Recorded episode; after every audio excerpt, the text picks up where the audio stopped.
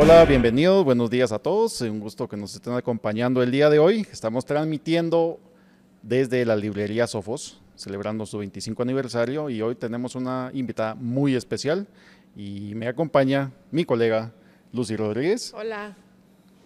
¿Qué tal? Bueno, ¿cómo estás? Bien, buenos bien, días, una buenos mañana días. Lluviosa de diciembre. Sí, inimaginable eso que llueva en diciembre.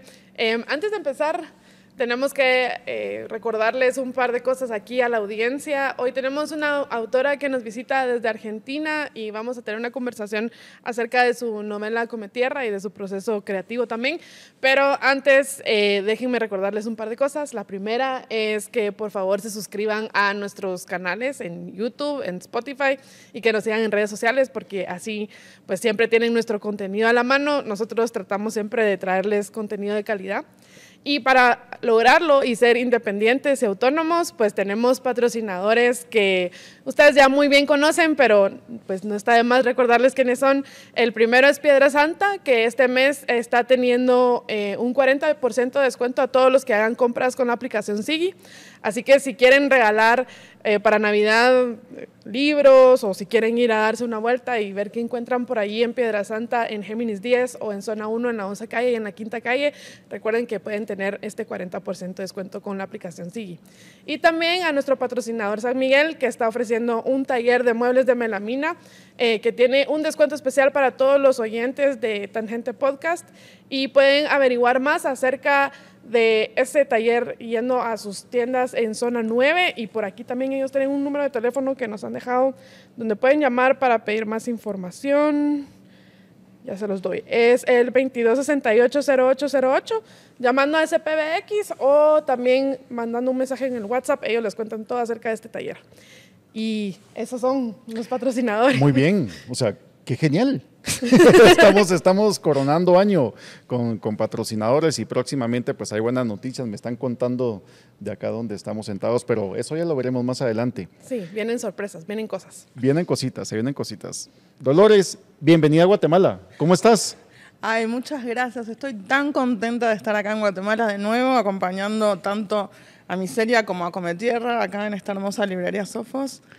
Bueno, ¿qué tal? ¿Cómo es segunda vez que estás en Guatemala? Me estás comentando fuera de cámara, ¿no? Sí, así es. Y cada vez que vengo me quedo un poquito más para conocer, para recor- recorrer este país realmente tan hermoso.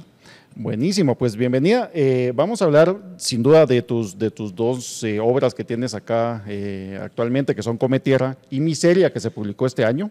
Así es, se, se publicó este año por Alfaguara y ya está en Guatemala también. Ah, ok, buenísimo. Y... Y pues estas, estas novelas tratan acerca de, pues de una niña que es una especie de investigadora paranormal, uh-huh, que adquiere sus poderes investigativos al momento pues, que ella se mete pues, pedazos de, de lodo o tierra en la boca, y ella tiene visiones, uh-huh, ¿no? Así es, es una suerte de vidente que sabe leer lo que la tierra le muestra, y la tierra conoce dónde están los cuerpos de las mujeres y de las personas que nos están faltando. Ok, Lucy, ¿qué, qué, qué, qué, sí. qué, o sea, es, esto fue lo que tú leíste en, en, en Cometierra. ¿Qué, ¿Cuál fue tu impresión cuando, cuando caíste a ella? Pues yo tenía la impresión, cuando empecé a leer el, eh, la novela, que hay ciertos temas que son muy dolorosos o muy cruentos a veces de tocar, como lo es el femicidio, ¿no? En especial en el caso de esta niña, porque ella a través de estas visiones es que se entera que, que su madre muere por manos de su padre, ¿no? Una, una realidad muy dolorosa para enfrentar. Y creo que es muy bonito cómo Dolores usa esta, este pedazo de ficción, digamos, o esta, esta ilusión de decir, eh, tenía visiones o la tierra le habla, para poder navegar esos temas que pueden ser muy dolorosos y muy duros también, como el, el femicidio. Eh, pero no sé si, si mi impresión como lectora es correcta, digamos, ¿es este un recurso para poder navegar temas dolorosos? ¿O, o qué te hizo pensar en ese recurso de las, de las visiones Como, como medio narrativo? Bueno, a veces la, la ficción, ¿no?, tiene recursos que son muy interesantes para abordar temas de la, de la realidad, que en realidad muchas veces no queremos ver. ahí está plantado el femicidio, ¿no? Es, uh-huh. es molesto, es incómodo, pero sin embargo nos está asolando. Y Cometierra y Miseria tienen un montón de recursos ficcionales para que, si bien abordo esa realidad, sean libros transitables, soportables, sí. en el sentido que son novelas absolutamente vitalistas, ¿no? Ella es una investigadora a la cual le llevan todo el tiempo botellitas con tierra, con una foto, con un nombre, con un número de teléfono, suplicando que busque a chicas que faltan, pero sin embargo es una adolescente también, ¿no? Entonces uh-huh. está su primer amor, sus amigos fuertísimos, la primera vez que tienen que armar un hogar con el Walter, Miseria y Cometierra mismo, Miseria que está esperando un hijo, salir a bailar, la relación entre hermanos, la amistad, bueno, sí. hay un montón de universales que son muy vitalistas. Yo más que pensar en los lectores, en ese momento pensaba en Cometierra misma, para que su vida sea soportable, sí. viendo todo el tiempo lo violento y oscuro que puede llegar a ser nuestro mundo real. Bueno, tiene otros lugares mucho más humanos y afectivos para, para sostenerse. Eh, todo este tema eh, que tiene que ver con, con, con, el, con mujeres, femicidio, tiene que ver con, con algo de poder, ¿no? Y es, y es cómo eh, pues el sistema mm. ejerce poder sobre las mujeres, principalmente eh, pues cuando, cuando son las personas que van a ser madres y que van a permitir que la sociedad siga creciendo. O sea, ¿qué hay detrás en el hecho, crees tú, que, que puede existir de por qué el poder sistémico sostiene y aprieta tanto pues, al género, a, a las mujeres, ¿no? Bueno, el patriarcado es básicamente eso, ¿no? Exacto. Un sistema de opresión de un género específico, que es las mujeres y los cuerpos feminizados. Y lo que vemos muchas veces es que no alcanza con asesinarnos, no hay, sino que hay que violentarnos incluso después de muerta. Por eso tanta desaparición de mujeres, por eso tanta impunidad también, por eso es tan común en nuestros países latinoamericanos que no se investigue, que no se busque. Cuando una madre va a hacer una denuncia es muy común que le digan, bueno, se fue con el novio o espere dos días a ver si vuelve, cuando esas sí. primeras horas son vitales para rescatar, por ejemplo, una chica que cae en una red de trata. Vuelvo al desinterés de los estados, que también nos es arrojado a la cara directamente. Incluso nos muestran una y otra vez lo que nos pueden hacer sobre los cuerpos, solo por el hecho de ser mujeres. Bueno, un poco de esa impunidad tan terrible, de ciertas sensaciones de tristeza, desolación, bronca, ¿no? Uh-huh. ante la injusticia y la impunidad, nace la escritura de Cometierra, ¿no? Y con el sí. tema del cuerpo muy, muy en foco. Interesante. Creo, creo que antes de también, eh, antes de empezar a transmitir, platicábamos eh, contigo eh, de que esto sucede, pues, y, y nos damos cuenta que es, que es, que es transicional a toda, a toda Latinoamérica. Acá uh-huh. en Guatemala pasa que eh, aparecen las alertas Salva Kenneth. Sí. No. Eh, Isabel Claudina. Isabel también. Claudina. Eh, Y la vemos constantemente, ¿no? Aparecen y aparecen, ajá. ¿Y luego qué? Uno no se entera, o sea, tú puedes compartir una alerta y preocuparte por una chica que desapareció, ya sea niña o adulta, porque la diferencia entre estas alertas es que una es para niños y la otra es para mujeres adultas, ¿no? Pero ves estas alertas aparecer en redes sociales, las compartes, te llegan al WhatsApp y todo, pero te quedas sin cerrar el círculo. Mm. Nunca te dicen, a, a veces sí es como, bueno, apareció o algo así, pero nunca te dicen la historia completa. Eh, esto fue a causa de una red de trata, sí. esto fue eh, la, los parientes cercanos, que también es una de las causas más frecuentes, ¿no? Algún pariente cercano o alguna amistad cercana que, que no, provocó, eh, está bien la chica, siguió con su vida, o sea, no, nunca tenés esa resolución a, a esos problemas, y yo creo que eso se ve mucho en el personaje de Cometierra, como traer ese, ese, ese cerrar el círculo, ese sanar esas heridas que están abiertas para no, muchos de los personajes. Que hay un mandato en torno a las violencias sobre, o sea, las violencias machistas que tiene que ver con el silencio, uh-huh. con silenciar. Y me pasó tanto que infinidad de chicas después de leer las novelas me llamaran y me contaran por primera vez la historia de sus mamás, que era tabú incluso en las familias, ¿no? Claro. Eh, a veces por dolor, por ignorancia, por desconocimiento, porque abuelas se quedan criando y hacen lo que pueden, sí. Nadie les explicó, ¿no? Y nadie las asiste tampoco. Entonces había mamás que directamente eran borradas, ¿no? No se les hablaba a sus hijas que las habían perdido cuando eran muy, muy chiquitas, de quién había sido esa mamá, ¿no? Entonces las propias hijas hacían, después de leer la, las novelas, estaban muy conmocionadas y salían como a armar la historia de la mamá por primera vez. Era muy emocionante. Mm. Incluso me mandaban fotos, que hacían como una requisa en la propia casa buscando algunas fotitos e historias y quién era su mamá. Iban a ver amigas de la adolescencia de esas mamás que habían perdido a veces cuando eran tan solo unas bebés. Entonces se pierde la vida de una mujer y se trata de desaparecer incluso la historia, los uh-huh. sueños, ¿no? Algo que veo muchísimo con, con, cuando miro las fotos de las mujeres que faltan. Bueno, es toda la perspectiva futuro, los sueños, los deseos de esa mujer, quién era más profundamente. De alguna forma poner el lenguaje en movimiento por medio de historias ficcionales habilita tener un rebote sí. en la realidad y recuperar, ¿no? Y ahí tener conciencia del valor de, de lo que se está perdiendo. Total, sí. Eh, cre creo que también eh, aportando a, a, la que, a lo que ustedes dos estaban diciendo, eh, cuando es, este tipo de alertas de desapariciones eh, son constantes y son de todos los días, que al inicio uno, uno, uno se aflige uh-huh. y esto conforme pasa el tiempo se va normalizando y se va haciendo una, una parte de la cotidianidad, como cualquier noticia de fútbol, como cualquier noticia de lo que está pasando, uh-huh. y estamos hablando que estamos perdiendo parte vital del tejido social. Pero por ¿Ya? supuesto, además cuando hay un feminicidio y una desaparición, quedan afectados todo el núcleo familiar, los hijos, los, los amigos, ¿no? La sociedad misma, sí. por esta sangría de mujeres.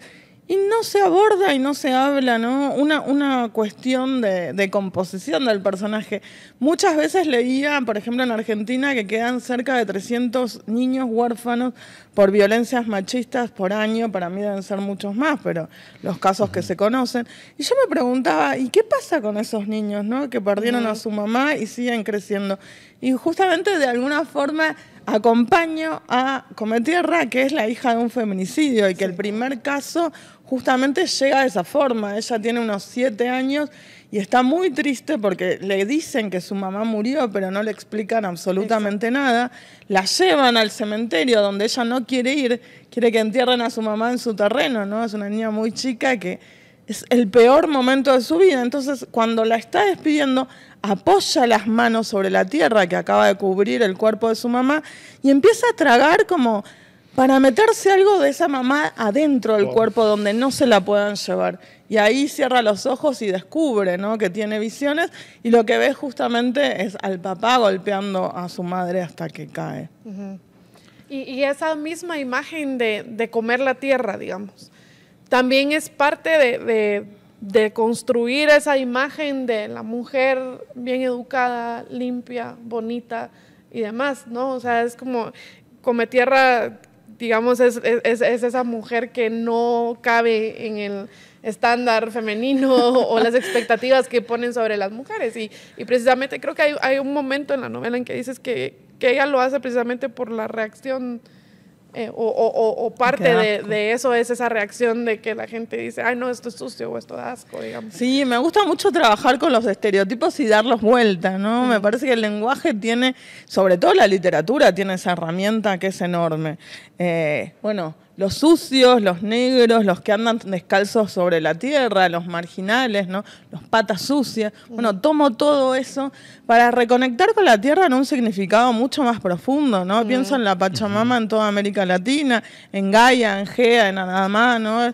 Esas... Eh, principio sagrado de la tierra, un principio femenino de conocimiento también con el que me interesa reconectar muchísimo y con algo muy básico. Yo nací en Argentina en mil novecientos setenta y ocho, plena dictadura de Videla, con unos estimados treinta mil desaparecidos y crecí viendo organizaciones de mujeres buscando a sus hijos en la tierra, no como una metáfora literaria, sino como la realidad más directa, ¿no? Ahora con equipos de antropología forense.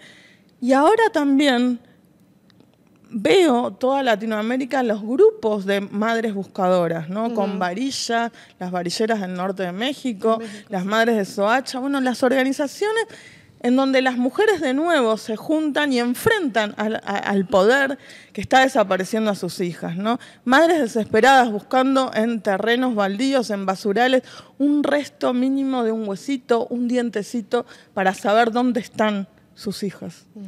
Sí, esto, eh, lo que tú mencionabas, que, que tú naciste justamente en esa época, en la década de los setenta, cuando estaba lo más cruento sí. de, de, de la represión.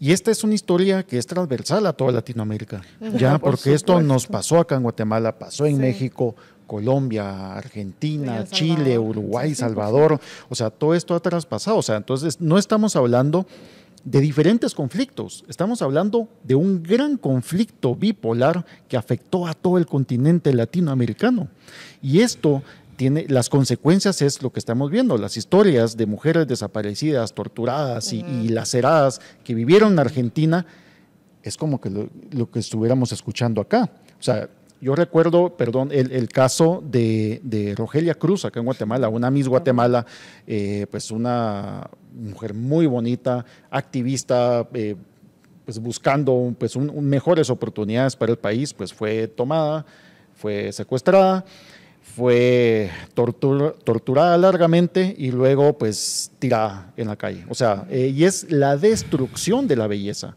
Sí, además es mostrar, ¿no? Disciplinar al resto del movimiento de mujeres diciendo, bueno, esto es lo que te puede pasar si salís a activar, ¿no? Uh-huh. Cada femicidio, cada agresión, cada violación no es solamente el hecho en sí, sino es un mensaje a todo el resto de la sociedad, ¿no? Como si estableciese un diálogo en el cuerpo de las mujeres, algo que hay que saber observar e interpretar. Ese mensaje me parece clarísimo, ¿no?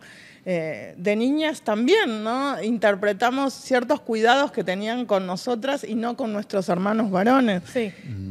Hasta que vemos quizás al, al, al final de, de la infancia y comienzo de la adolescencia, ¿por qué, no? Descubrimos una chica de diecisiete años que ha sido violentada por un grupo de hombres y ahí entendemos, ¿no? Un montón de cuidados extras que no tenían con nuestros hermanos, justamente porque hay algo que está cifrado en la violencia hacia los cuerpos de las mujeres. Sí, eh, justamente eso de lo que estás diciendo de los cuidados de la, de la infancia, yo, yo, yo no sé, yo, yo recuerdo cuando yo era, cuando era niño y jugaba con mis primas, Eh, ellas tenían pues las clásicas Barbies, ¿no? O sea, sí. la, las Barbies con las que se jugaban y nosotros pues eh, eh, de primos pues nos ponían a jugar con ellas y pues ellas utilizaban las muñecas y a nosotros nos daban los Kent.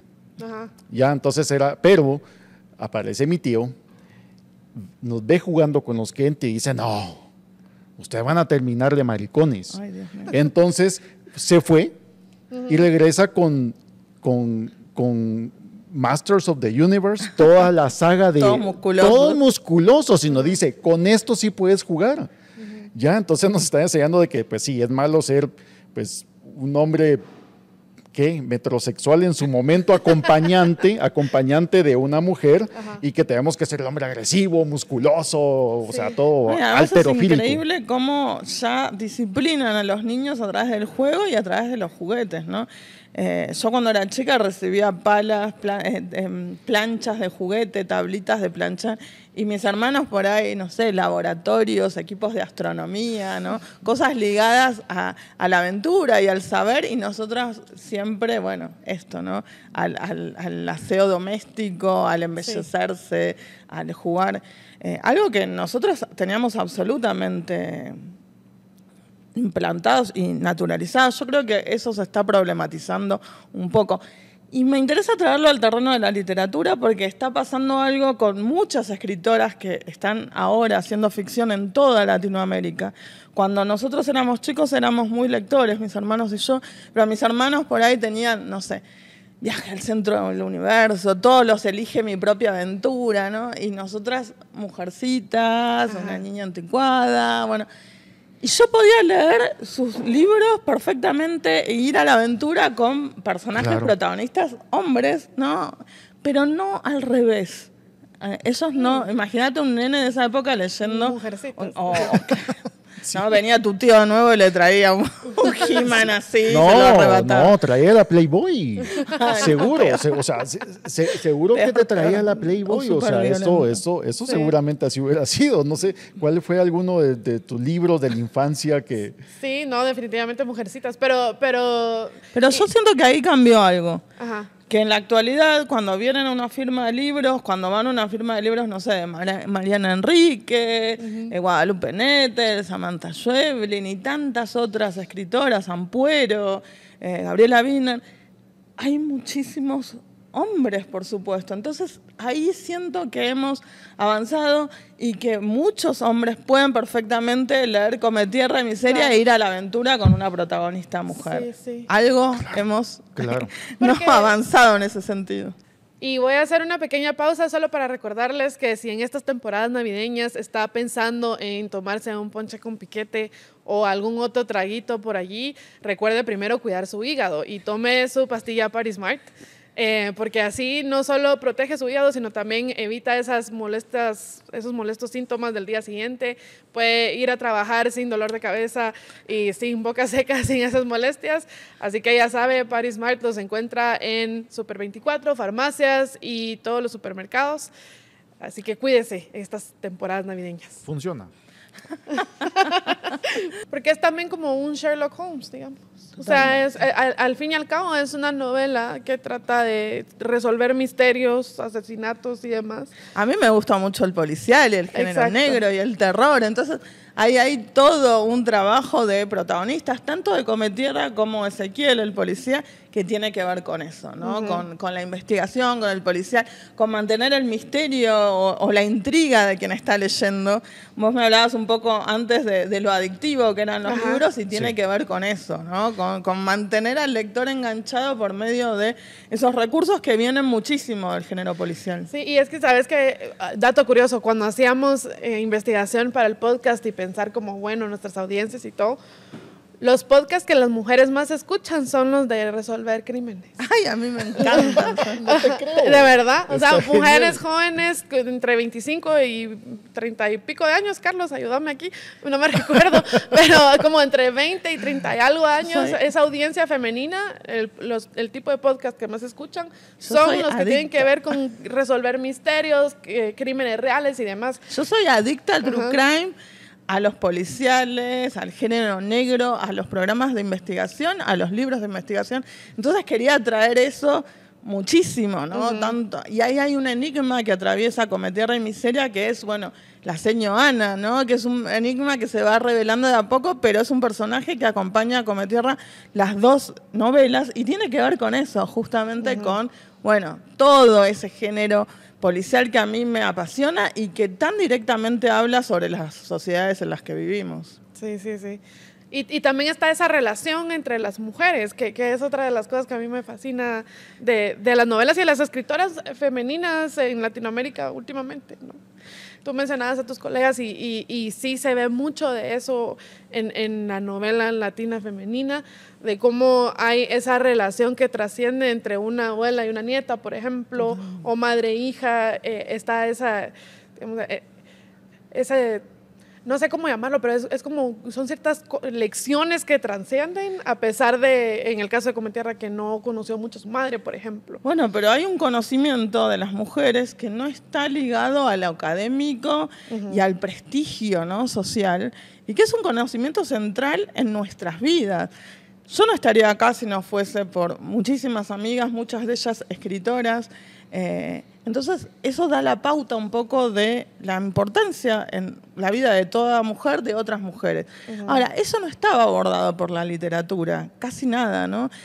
Hay millones de libros, películas sobre la amistad entre hombres, pero muy pocas sí. sobre la amistad entre mujeres. Entonces, por eso también en Miseria quiero traer esto al foco, cómo es la transmisión del conocimiento de las mujeres, pero también cuáles son todas las redes entre amigas, La mm. más evidente, por supuesto, es la amistad entre Miseria y Cometierra, pero también está Lula, Latina, la señora de los panes, que una, es una señora mucho más grande que Cometierra y de otra cultura y de otra procedencia, porque es migrante y, sin embargo, tiene una, una, una presencia central en la vida de Cometierra durante la novela. Sí, y ahí y sucede también que las relaciones que hemos, que hemos aprendido de cómo se llevan las mujeres están escritas por hombres. Totalmente. ¿Ya? Bueno, o sea, entonces, ay, por ejemplo, si hay dos mujeres en un trabajo, nunca van a ser amigas porque sí. compiten, porque no saben hacer otra cosa que medirse y competir. Eso también fue escrito por hombres, ajá, ¿no? Exacto. Que si hablan de algo, hablan del chico que les gusta, ay, sí. vestitas, o me voy a vestir para él, para que me vea bonita. Como si fuésemos todas, no sé, volvemos a Barbie, como la, la, la visión de Barbie más estereotipada, ¿no? Total. Cuando, vuelvo a decir, ¿quién nos acompaña todo el tiempo a leer, incluso a comprar libros, a consumir cine, a, a nuestros eventos culturales, a criar, a, en nuestras decisiones uh-huh. centrales? Mujeres, muchísimas veces. Sí. Hay, hay un momento de Miseria que dicen eso, ¿no? Como si las mujeres nos juntamos para ir a hacer la compra, criar a nuestros hijos, trabajar, ¿cómo eh, vamos a dejar a una pariendo sola? Sí. No, eso, eso me pareció fabuloso. Yo, yo encuentro una, eh, una contraposición ahí. Yo me recuerdo de, de, de Gabriel García Márquez, la historia de la Candida Herendia y su abuela de Salmada. Entonces, me gusta mucho ese o sea, o sea, No, o sea, te digo, te, digo, te digo genial, pero te digo, hay una, hay una contraposición a, a cómo tú describes esa relación. Entonces, me doy cuenta cómo en un lapso de cuarenta años Eh, obviamente la literatura cambia, pero esa relación que puede ser similar cambia totalmente de visión cuando es asimilada, transmitida por una mujer y no desde lo que se imagina un hombre que puede estar pasando viendo a una mujer, una mujer, una abuela y una nieta pensando y dice, ah, pues yo me imagino que está haciendo eso, ¿no? Sí, a mí el tema de la perspectiva me parece central y es muy bueno el cuento que trajiste que me sigue pareciendo un cuentazo. Pero eh, los cuerpos violentados de las mujeres dentro de la literatura generalmente eran narrados por hombres. Entonces ap aparecen cosas que hoy en día son un poco extrañas, ¿no? Uh-huh. Y también es muy extraño que aparezca solo esa visión. Voy a poner otro ejemplo más, el tema de eh, el parto maternal. Prácticamente, o es un estereotipo absoluto que se ve mucho en series y en películas, la mujer que llega toda transpirada, descontrolada, fuera así gritando a, al hospital, que le dicen, sí. bueno, acostate, sigue gritando, que uno ya no sabe ni por qué, parece un exorcismo, y transpira y cada vez peor, ¿no? Y de repente todo se llena de sangre y aparece el, el médico con un bebé de dos meses y medio por lo menos, todo, blan, todo blanquito, envuelto en un... Ya con decía, pelo y dientes. ¿Eh? Claro, ¿qué pasó? ¿Por qué nos arrebataron la... necesidad de narrar esto, que es central en la vida de muchísimas mujeres, uh-huh. y esto no es un tema de la literatura, ¿no? ¿Quién dictó los temas de la literatura que dejaban afuera la relación entre mujeres, la amistad, la transmisión de conocimiento, otras formas, ¿no?, de, de relacionarse, eh, abuelas, nietas, amigas, eh, amigas que llegan a la vida, ¿no?, en el momento crucial? Y, bueno, todo el tema de los nacimientos y la violencia obstétrica, que era algo que me interesaba muchísimo abordar. Eso, hasta hace poquito, era, bueno, no era literario. Claro, uh-huh. claro. Era, o sea, no era, no era arte, era artesanía oral, ¿no? Era algo que realmente yo creo que estaba estigmatizado en la literatura, ¿no? Nos, tra nos transformaba prácticamente en perras, no en mujeres pensantes. Entonces no podíamos abordarlo desde la literatura, que es un arte. Yo creo que ahora estamos dando una disputa verbal, ¿no?, por incluir esos temas e incluso por dar otra perspectiva a esos relatos. Sí. No sé, eh, bueno... Yo escucho a Dolores y me pongo a pensar de todo, todo el camino que, que como hombre me ha traído hasta acá, leyendo un montón durante, pues, durante toda mi vida, aprendiendo el montón de estereotipos, ¿verdad? O sea, creciendo pues, en un hogar, pues iba a decir muy guatemalteco, pero en este caso es muy ¿sí? latinoamericano, obvio, o sea, es ultra conservador, la familia es el núcleo central, no tenemos que hacer esto, usted tiene que hacer estas cosas. ¿verdad? O sea, su hermana tiene que hacer estas cosas, ajá, ¿verdad? O sea, tenemos, y todos estos estereotipos e irlos rompiendo constantemente. Eh, sí me imagino que, que en cierto modo ha sido duro para mí, o sea, luchar contra, contra esa ancla que tengo con el pasado. Supongo que para ustedes también uh-huh. es una lucha constante, diaria, todo el tiempo. O sea, yo, yo lucho con eso cuando me acuerdo.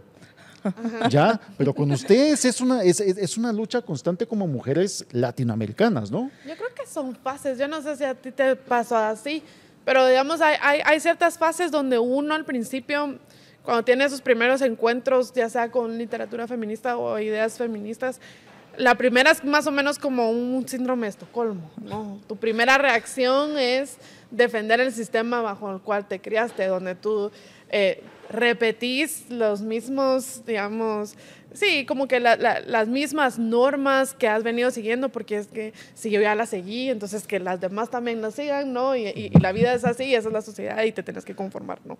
A pesar de que hay ciertas cosas que sí resuenan.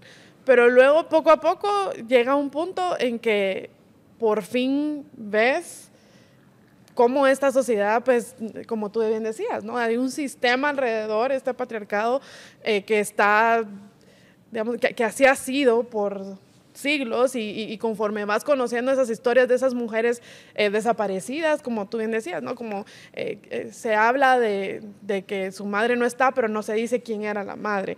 Y, y lo mismo en, en otros ámbitos, digamos, de conocimiento científico o, o literario, etcétera, donde se habla que fulano tuvo una esposa o que hubo mujeres que trabajaron en la NASA, pero no te dice quiénes eran esas mujeres que descubrieron qué hicieron y gracias a ellas todo lo que hay eh, en la humanidad, ¿no? Entonces, conforme vas adquiriendo este conocimiento o conociendo ciertas mujeres valientes que sí se atreven a cambiar las normas, llega un punto en que te hace clic y ya no es tanto una lucha, sino que es más como un estilo de vida. Como ya no puedes desver, eh, eh, sí, como que si te, te quitan eso una... Seguro, absolutamente. Ya no puedes desver. Sí, eso. te no. quitan una venda de los ojos y en, en vez de que no, voy a luchar, solo simplemente ves la realidad desde otra óptica. Y, y aunque comprendes que este sistema sigue vivo, porque así es, digamos, seguimos viviendo bajo un patriarcado, sigue habiendo machismo en América Latina y demás... Ya, ya sabes cuáles son tus derechos como, como mujer y ya sabes que sí se vale eh, ser diferente y sí se vale pues comer tierra, en el caso de comer tierra, digamos, ¿no? Bueno, pero ahora el, el patriarcado y el machismo no es solamente nefasto para las mujeres, es terrible para, para los, los hombres, hombres ¿no? ¿Qué pasa con estos tíos, ¿no? Que vos los traías sí. a, a cuento de leer esto o leer otro, que vienen y violentan mm. a los chicos adolescentes todos, no, se acerca la Navidad, todos los fines de año. Eh, bueno, ya estás grande, te voy a llevar a debutar. Yo he llevado sí. chicos de vacaciones, hijos de... Eh, amigos de mis hijos, desesperados. Por favor, quiero pasar Navidad con vos, Año Nuevo. Porque llegan estos tíos del interior y son chicos de otra sensibilidad, que no mm. quieren hacer eso de esa forma violenta. Y son violentados año a año de esta forma. Yo quizás por eso también tengo tanto personaje adolescente, porque empiezo a ver que... ellos también se sienten violentados todos, sí. ¿no? Con estos mandatos tan terribles que son para mí el origen de la mayoría de las violencias. Porque ¿qué pasa con el mandato de virilidad y potencia cuando un hombre, por ejemplo, pierde el trabajo y no puede mantener a su familia, ¿no? Uh-huh. Entonces sí. tiene explosiones de violencia que generalmente son hacia adentro, ¿no? Hacia adentro de la familia y con las mujeres. Eh, siento que los chicos están viendo y problematizando eso, ellos mismos, ¿no?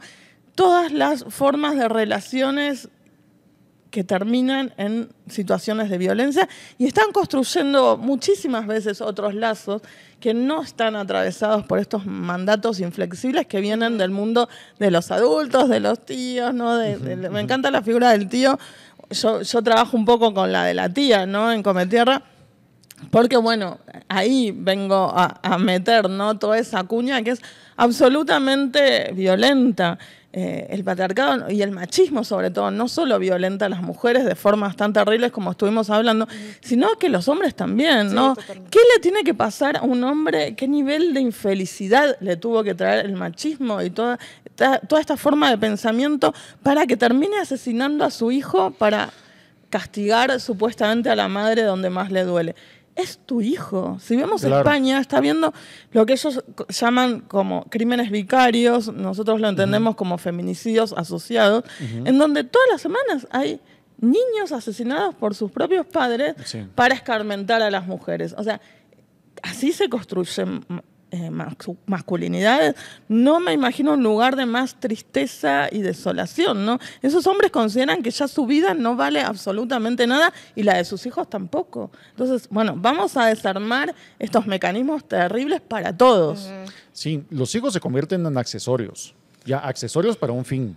Y esto... Eh, Y esto sucede mucho que, que como hombre, te digo, o sea, pues crecido acá en esta sociedad, pues te enseñan y te motivan a ser el ganador, el alfa, el, el, el, el, el, el jefe de la tribu.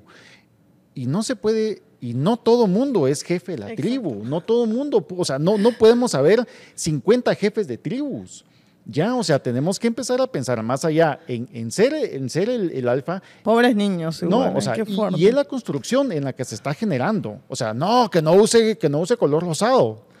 Sí. ¿Ya? ¿Y por qué tiene que haber un jefe de la tribu? ¿Y por qué tiene que haber un jefe de la tribu? Y esto sucede, o sea, a los hombres nos, nos construyen de una forma que tenemos que ser agresivos y tenemos que estar buscando siempre el éxito. ¿Ya? Bueno, yo mientras sigo que llenando mujeres, formularios mientras, mientras que dicen que la... jefe de familia, ¿no? Claro, o sea, en claro. las escuelas, en los censos. ¿Qué jefe de familia? ¿Por qué tiene que haber un jefe en una familia que obviamente se piensa como un hombre, ¿no? En todo caso, claro. si está la ausencia de ese hombre, podemos pensar otra cosa. Me parece todavía, ¿no? Que hay tantas cosas que tenemos que ver y problematizar, que están totalmente silenciadas y naturalizadas y que son el origen de las violencias que un poco trato de abordar en Miseria y en Cometierra. Sí, eh, y, y, y bueno, y precisamente por eso es que, que, que a las mujeres también las construyen como ya sabemos, ¿no? Tienen que ser princesas, uh-huh. tienen que ser calladas, no levante la voz, sí. no diga malas palabras, no piense en sexo. Ajá. Ya, o sea, eso, eso, eso no es para niñas. Y, y no busque mucho, no, no busque. Sea curiosa, exacto. Y si le pasa algo es por su culpa. Sí, sí, sí porque ya. iba vestida así. De la mala víctima es terrible. Sí. Y creo que, creo que algo, retomando a cómo iniciamos eh, con el tema de las alertas de desapariciones, tanto de niñas como mujeres, eh, creo que lo más cruel que pasa es que muestran que se desapareció tal mujer y luego aparece. Y vienen los hombres ah, claro. y les dicen, andaba desaparecida por puta.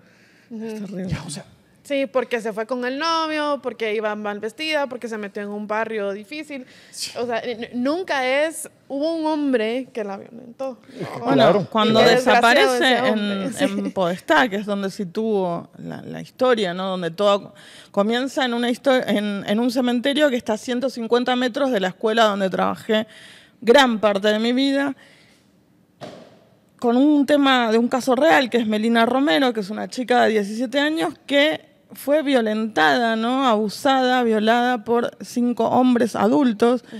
La, la metieron en un bolso cuando todavía estaba viva, inconsciente, y la tiraron a un arroyo contaminado. Ahí la estuvieron buscando días hasta que aparece su cuerpo. ¿Qué es lo que hace la prensa en Argentina? La titula, ay, bueno, había dejado la escuela secundaria, la fanática de los boliches, mm. o sea, justificando okay. y violentando después de muerta a una piba menor de edad que había tenido una de las peores muertes que podemos llegar a imaginar y de cuyos asesinos hoy en veinte veintitrés siguen todos libres, mm. no hay nadie en la cárcel. Yo decía esto, ¿no? Me robo acá un libro y voy presa porque debe haber un montón de pruebas a la hora de probar que yo me robé un libro.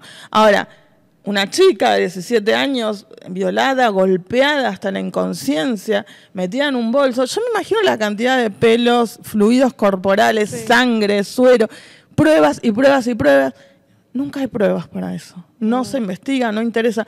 Vuelvo al mensaje social, ¿no? ¿Qué mensaje estamos dando? Es que se puede hacer esto con el cuerpo de las mujeres. Más si la víctima es pobre, es adolescente, es de un barrio periférico y es esto, ¿no? Bueno, dejó la escuela y le gustaba ir a bailar. Uh-huh. Y la justicia y esas lecciones no vienen de parte de, de, de una figura de poder, sino que viene de los mismos pares, ¿no? Viene de adentro de su misma comunidad. Viene de todos lados, viene muchas veces, desafortunadamente, de ciertos periodismos, viene de las sentencias judiciales, ¿no? Los aparatos de, de justicia en nuestros países son profundamente machistas y desprecian la vida de las mujeres. Bueno, viene de tantos lugares. Yo creo que eh, hay un montón de pasos pre eh, previos y post-feminicidio que siguen estando totalmente silenciados y que son profundamente violentos. Sí, desde lo que mencionábamos también al principio, el hecho de que esto es algo transversal a América Latina, porque pues, en su momento hubo estas dictaduras y todo, y ahora vemos otro fenómeno también transversal a América Latina, que es este retroceso democrático. Y, y, y esa, esa es parte del peligro también, que cuando hay estos retrocesos democráticos, las garantías para la vida de la mujer son aún menos que si tuviéramos verdaderas democracias. Y el terrible flagelo de la injusticia, ¿no? Muchas veces me preguntan este tema de si es un libro fantástico que apela a la magia porque tiene una vidente. Ahora, salen los libros y a mí me empiezan a llamar, a escribir, a, a, a contactar, me han ido a buscar a la puerta de mi casa, a la puerta de la escuela de mis hijos, gente desesperada, pidiendo por su hermana que falta hace veinticinco años, por su mamá que hace treinta años no sabe nada. Bueno, caso tras caso, ¿no? Nos enteramos con la serie de Luis Miguel que su mamá falta hace añares, ¿no? Entonces, el tema de la violencia es tan terrible, pero viene acompañado de la impunidad, de la injusticia, sí, y de que toda esa gente que me viene a buscar a mí porque piensa que Cometierra existe o que yo tengo el don. Al principio wow. me reía tanto, ¿no? O sea, ¿cómo puedes leer esto tan literal? Y después una mujer, adelante de mis hijos, puerta de mi casa, me clavó las uñas, no me dejaba moverme, mis hijos con los ojos así, eran más chiquitos. Y claro, empezó a contar que a su hermana hace veinticinco o treinta años no sabía nada, que nadie ya la buscaba y que ella no se quería morir sin saber qué le había pasado a su hermana. Entonces uno ahí entiende toda la impotencia y la desesperación uh-huh. como para leer un libro de ficción como si la vidente efectivamente existiera, ¿no? Y a veces incluso, no esta mujer, pero otras que me escriben, u otros que me escriben, se enojan cuando les digo, no, es, es un personaje, no, no existe, como si yo no los quisiese contactar. Me mintió, me mintió. O algo así, ¿no? Porque, vuelvo a decir, el trasfondo es la desesperación. Claro. ¿Y, ¿Y te imaginaste alguna vez ese tipo de reacciones mientras escribías? No. No, no, fue muy fuerte, fue absolutamente inesperado. Sí me imaginaba que me iban a contactar hijas de feminicidio o amigas, ¿no? Eso me, me pasó mucho, me pasa en ferias del libro, que vienen amigas, que vienen hermanas y me dicen, tuve que ir a buscar a mis tres, tres sobrinitos porque mi cuñado mató a mi hermana, ¿no? Y ahora, además de buscar justicia por ella, estoy criando a mis sobrinos.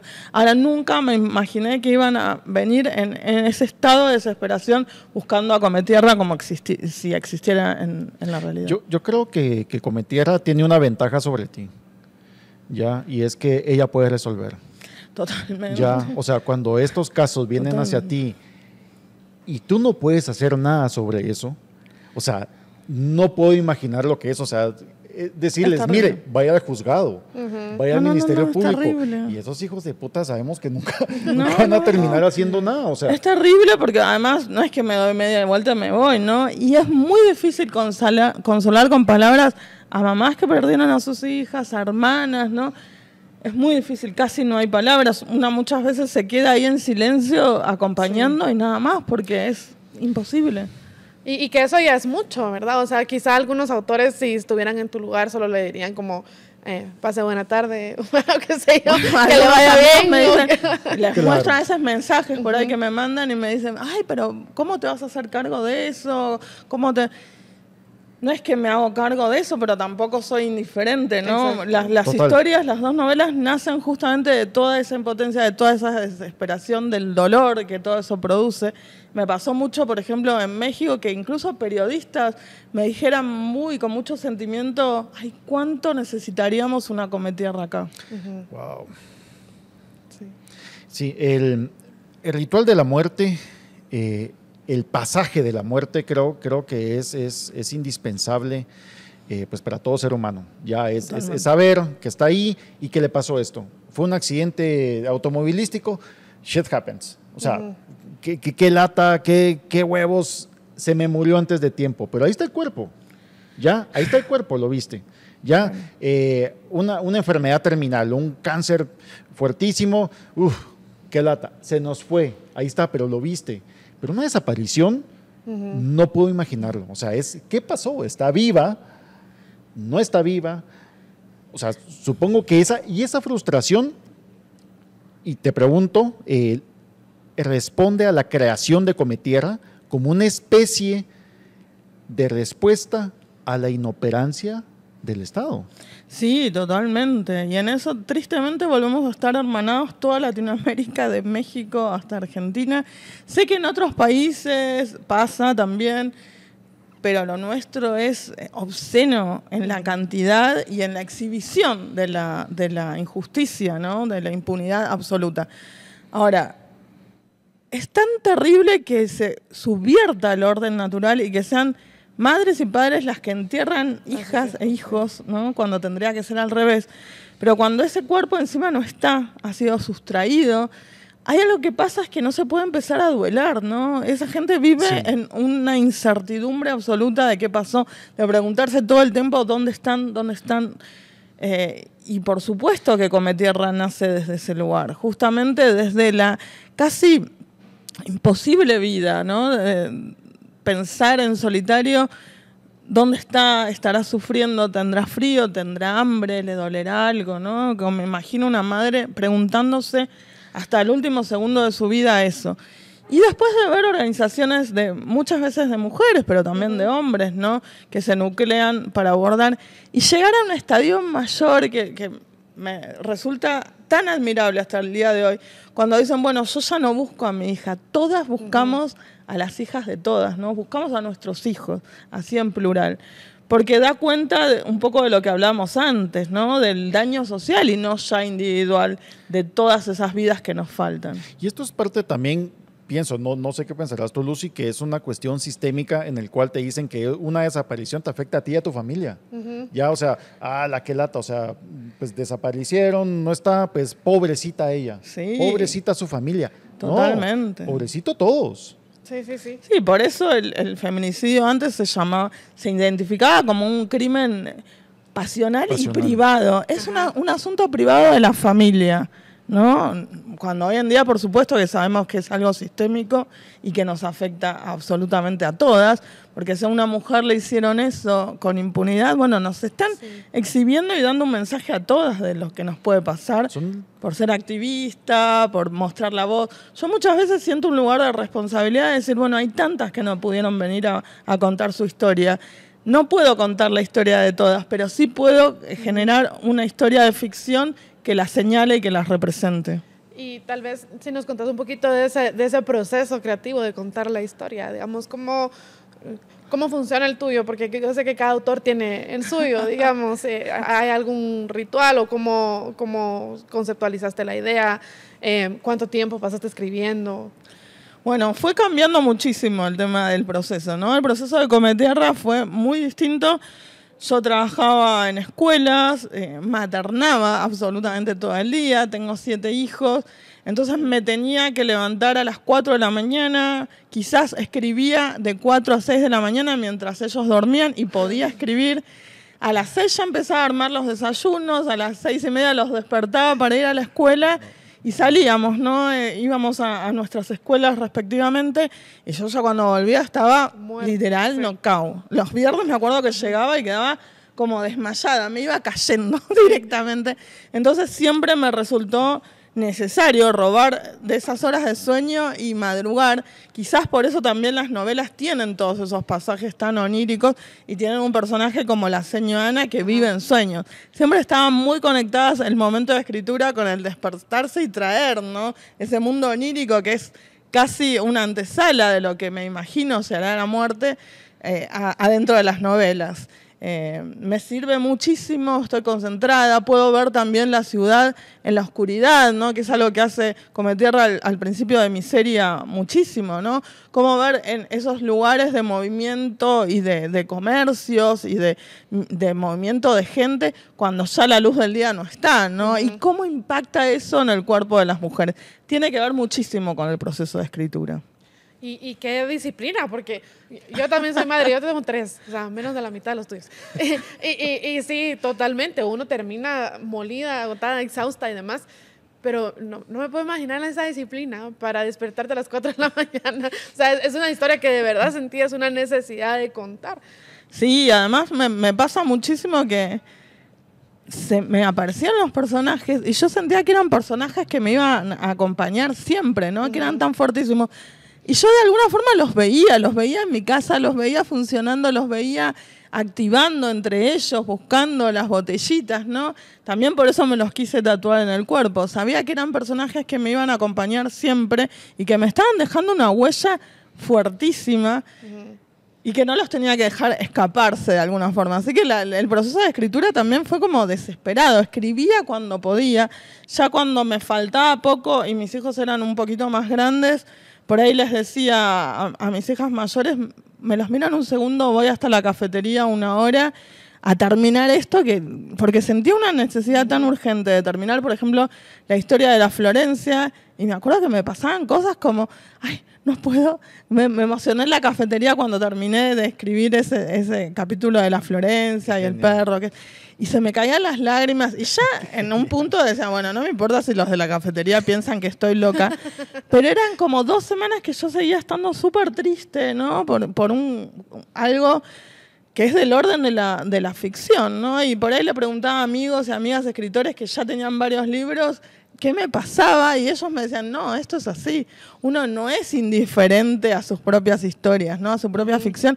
Esto es parte del proceso de escritura. Este duelo, esta tristeza que te trae la propia, la propia escritura, bueno, es parte de ese proceso. Y por eso funciona, porque, porque te lo creíste, porque lo lograste, lo lograste llevar a un plano emocional. Uh-huh. Y si te emociona a ti como autora, que sabes que es ficción, como jodido no nos va a emocionar, no nos va a emocionar al, al resto, ¿no? No, es que a mí me pasa algo, con la, con, incluso con los libros que leo, ¿no? Pienso, pienso en tantas autoras que me gustan y no me alcanza solamente la literatura intelectual, que yo puedo desde un lugar de pensamiento maravillarme con la técnica de escritura, con los procesos por la perfección de, de una obra. Yo necesito también que me conmueva, que me emocione, sí. que me agarre y que me haga atravesar algo que sea muy movilizador, ¿no? Que me atraviese uh-huh. y salir de alguna forma transformada de una experiencia de lectura. Totalmente. Eso es lo que quiero también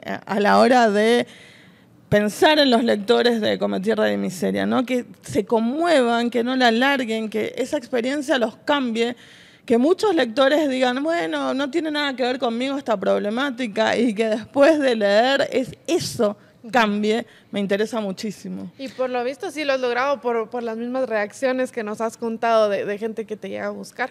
¿Y celebraste cuando terminó esto? ¿Cómo celebraste? Creo que A ver, a veces siento que celebro, a veces siento que celebro incluso con mis hijos porque realmente nos, nos ha cambiado muchísimo la vida y a veces siento que, bueno, que es difícil también, ¿no? Por, por, por justamente eso tan triste y tan real que tienen esas historias y que señala la sociedad y que no cambia. Eso me duele muchísimo, ¿no? Cuando termino de escribir Cometierra viene la pandemia y yo estaba tratando de escribir continuar, ¿no? Y estaba y, y la tenían totalmente parada la novela porque la pandemia significó que estábamos encerrados veinticuatro sí. horas al día, que el Zoom de las escuelas era un, algo muy, muy, también muy caótico y desesperante. Pero el ver todo el tiempo que los feminicidios seguían y que lejos de disminuir, estaban aumentando, fue también lo que me impulsó a escribir Miseria, ¿no? Decir, bueno, esto lejos de solucionarse, pese a los esfuerzos enormes que hemos hecho las mujeres en toda Latinoamérica, sigue tan o más terrible, bueno, yo tengo que seguir también. Sí, eh, mencionaste algo eh, que me parece interesante y estoy tratando de dilucidar ahí, que tenés a los personajes tatuados. Tengo las dos portadas, ¿no? ¿Tien? Tengo ah, a Cometierra es cierto. y tengo a Miseria, a Miseria. acá. Es, es muy, bien. muy fácil de, de muy interpretar. Bien. Eh, y tiene que ver un poco con eso y con otras cosas que son más terribles incluso, ¿no? Sentí que los personajes eran tan potentes que me iban a acompañar siempre. Es algo que sigo sintiendo. De hecho, a veces en los aeropuertos me encuentro con gente y que vienen así a saludarme. Cometierra, casi como si fuese yo. Porque quizás no se acuerdan de mi nombre, claro, pero sí de las claro. historias. Entonces, bueno, pasa por eso. Y también por algo mucho más terrible, ¿no? De ver chicas que las habían mutilado de tal forma que no había forma de identificar esos cuerpos y que las terminan identificando por medio del tatuaje, ¿no? Claro. Eh, esta soy yo, estas son mis, sí. mis personajes sí, sí, sí. y este es mi cuerpo, ¿no? Fue como una, una forma muy rotunda de decir... Es mi cuerpo. Me tatúo solo con mujeres tatuadoras, porque también siento que ellas han hecho un camino enorme en un territorio que fue durante años símbolo de masculinidad, total, virilidad, potencia, piratas, aguantarse el dolor, sangrar con las agujas. También por eso elegí dejarle el cuerpo tantas veces a mujeres tatuadoras que están incursionando en, en ese territorio que se les había negado. Sí, este, el, el cuerpo entonces se convierte, como hablábamos, en el lugar político y en un activo social. Totalmente. Entonces es una, es una plataforma, es, un, es una declaración cargar... tus portadas tatuadas que uh-huh. hablan precisamente, o sea, estos no son dos tatuajes. Estás hablando de tatuajes que lleva detrás historias de múltiples mujeres y que representan pues, una violencia eh, pues, eh, general, general pues, para toda Latinoamérica y todos los que hemos leído y nos hemos acercado y hemos mm. conocido casos, ¿no? Sí, todos hemos conocido casos, definitivamente. Bueno, la verdad que esta charla fue como un lujo para mí. Llegar a Guatemala y tener esta charla tan interesante con ustedes es como que también... me sitúa, ¿no? Porque si bien el tema de las violencias es sistémico, también esto, ¿no? La amistad, la empatía, el recibimiento, el, la inquietud artística, ¿no? Que uno hace un podcast, el otro hace una nota periodística, la otra escribe un libro, ¿no? Siento que estamos como mirando hacia lo mismo y encontrándole la vuelta y que perseveramos en ese camino. Y una pregunta, ¿se puede anunciar algo que nos decías fuera de cámaras hace unos momentos o todavía no se puede anunciar? No, ya anunció Amazon, ¿eh? Ah, ya salió bueno, por Prime, pues por favor, que contanos. Va a haber una serie de Cometierra que va a salir seguramente en veinte veinticuatro, que es ese proceso ya de filmación y demás. Se, se comenzó, está muy avanzado, va a estar Yalitza Aparicio haciendo de la señora Ana, Lili Curiel, que es un gran talento haciendo de Cometierra, yo la adoro realmente. Bueno, eh, Harold Torres como, como el investigador, ¿no? Como Ezequiel, Ezequiel. Y tantos, ¿no? Tantos talentos eh, muy, muy latinoamericanos dándole, bueno... cuerpo a Cometierra, eso también ha sido una experiencia hermosísima. No se imaginan cuán emocionante también de no, este me imagino, veinte veintitrés. O sea, hace cinco años te imaginaste este impacto. No, apenas eh, me imag- cuando salió el libro yo veía las cajas no apiladas con la y decía, ay no, mi editor. ¿Cómo hizo esto? ¿A quién le vamos a vender todos estos libros? Pensaba oh, que lo iban a, a, a comprar, no sé, mi familia, mis amigos, mis compañeros de, del ambiente, otros profes. Y mi, mi, mi editor me llamaba todo el tiempo diciendo, no, pero está viniendo un montón de gente a comprarlo, vos no entendés, no son tus amigos. No ¿Tantos duró, amigos tenés? No, no, no duró ni dos semanas esa, ah. esas montañas. Y ahora, por ejemplo, en Argentina va por la, la edición número quince, en, en España por la, por la sexta, ¿no? Un claro. recorrido que jamás me pensé con traducciones, no sé. Hace tres días me reuní en Buenos Aires con la traductora al finés, o sea, de Finlandia, ya está Noruega, Suecia, Dinamarca, bueno, tantos países que uno piensa lejanos y que sin embargo leen algo, ¿no? Ahí claro. los identifica algo de todas estas cuestiones que, si bien son muy profundamente latinoamericanas y nosotros leemos esto, son sistémicas, vuelvo a decir. Y se ¿eh? vuelven universales, ¿no? Totalmente. Ya, el eh, que... Está Cometierra, está Miseria, viene la serie en camino, supongo que estarás involucrada en el tema de, de, de escritura de guión o algo. Estuve o, supervisando un tiempo, no fue un, imagínense lo que tarda en hacerse un libro, imagínense lo que tarda en hacerse una serie. Estuve involucrada un buen tiempo, supervisé, tuve un cargo de supervisión artística, uh-huh. me comunicaron, un, o sea, un ida y vuelta muy, muy largo. Pero en un momento también solté, ¿no? Porque yo sí, no, no, no. soy una escritora y eso es un producto audiovisual y entiendo que así sea, ¿no? Tienes, tiene su, misma su propia dinámica sí, distinta por supuesto, a la parte de la escritora. Y además, bueno, va a ser una serie de siete capítulos largos. Entonces, bueno, ne necesariamente, ¿no? Tienen que eh, hacer un, todo un trabajo de, de recorrido de cada uno de los personajes, que es distinto, ¿no? Es sí. como... Es, y a la vez es otra cosa, y es súper interesante que sea así. ¿Vas a continuar con la saga? Eh, eh, con el hilo, eh, me refiero en tu parte literaria. Sí, ¿vas a continuar con esto? ¿Te vas a tomar un tiempo para... para bajar un poco revoluciones o, o para bajar de los viene, aviones o la, o la historia o la historia viene viene se, te sigue alimentando a ti? No, a mí me sigue pasando que me interpela y que lo siento y que me problematizo y que sé lo que quiero contar, que es Ajá. lo que me pasaba con Miseria, ¿no? Sé exactamente desde dónde y hasta dónde quiero contar. En el camino de la escritura pasan un montón de cosas y surgen un montón de cosas, pero yo hay algo que tengo ya muy visto, ¿no? Que es lo que quiero contar en el libro que viene después. Me encanta que muchos lectores se dan cuenta de, como del movimiento y me dicen, ah, bueno, ¿y la tercera quién va a ser? Eh, eh, ¿Va a ser Madame, la reina de la noche? ¿O va a ser el Walter, el que habla? ¿O va a ser el, el bebé, ¿no? El niño. ¿Quién va a ser eh, el que viene, ¿no? Y me encanta porque siento que ya interpretaron de alguna forma el juego formal que, que le estoy, estoy proponiendo. Ok, buenísimo. Creo, creo estamos que, tiempo, que sí. estamos en el tiempo justo. Eh, aquí pudiéramos seguir sentados platicando. Sí, Va, pero tiene que abrir la librería. Pero, pero parece, que, parece que hay negocios que atender. Todo es negocio en esta vida. Sí, la verdad que estuvo tan interesante que me siento eso, como que es una charla de cafetería claro. sobre cosas que nos interpelan sí. y, y nos conmueven. Dolores, gracias por acompañarnos, gracias. Bienvenida nuevamente a Guatemala y por favor estaremos atentos siempre a tus noticias. Y gracias a la audiencia por permitirnos acompañarles una vez más y esperen más de Tangente Podcast.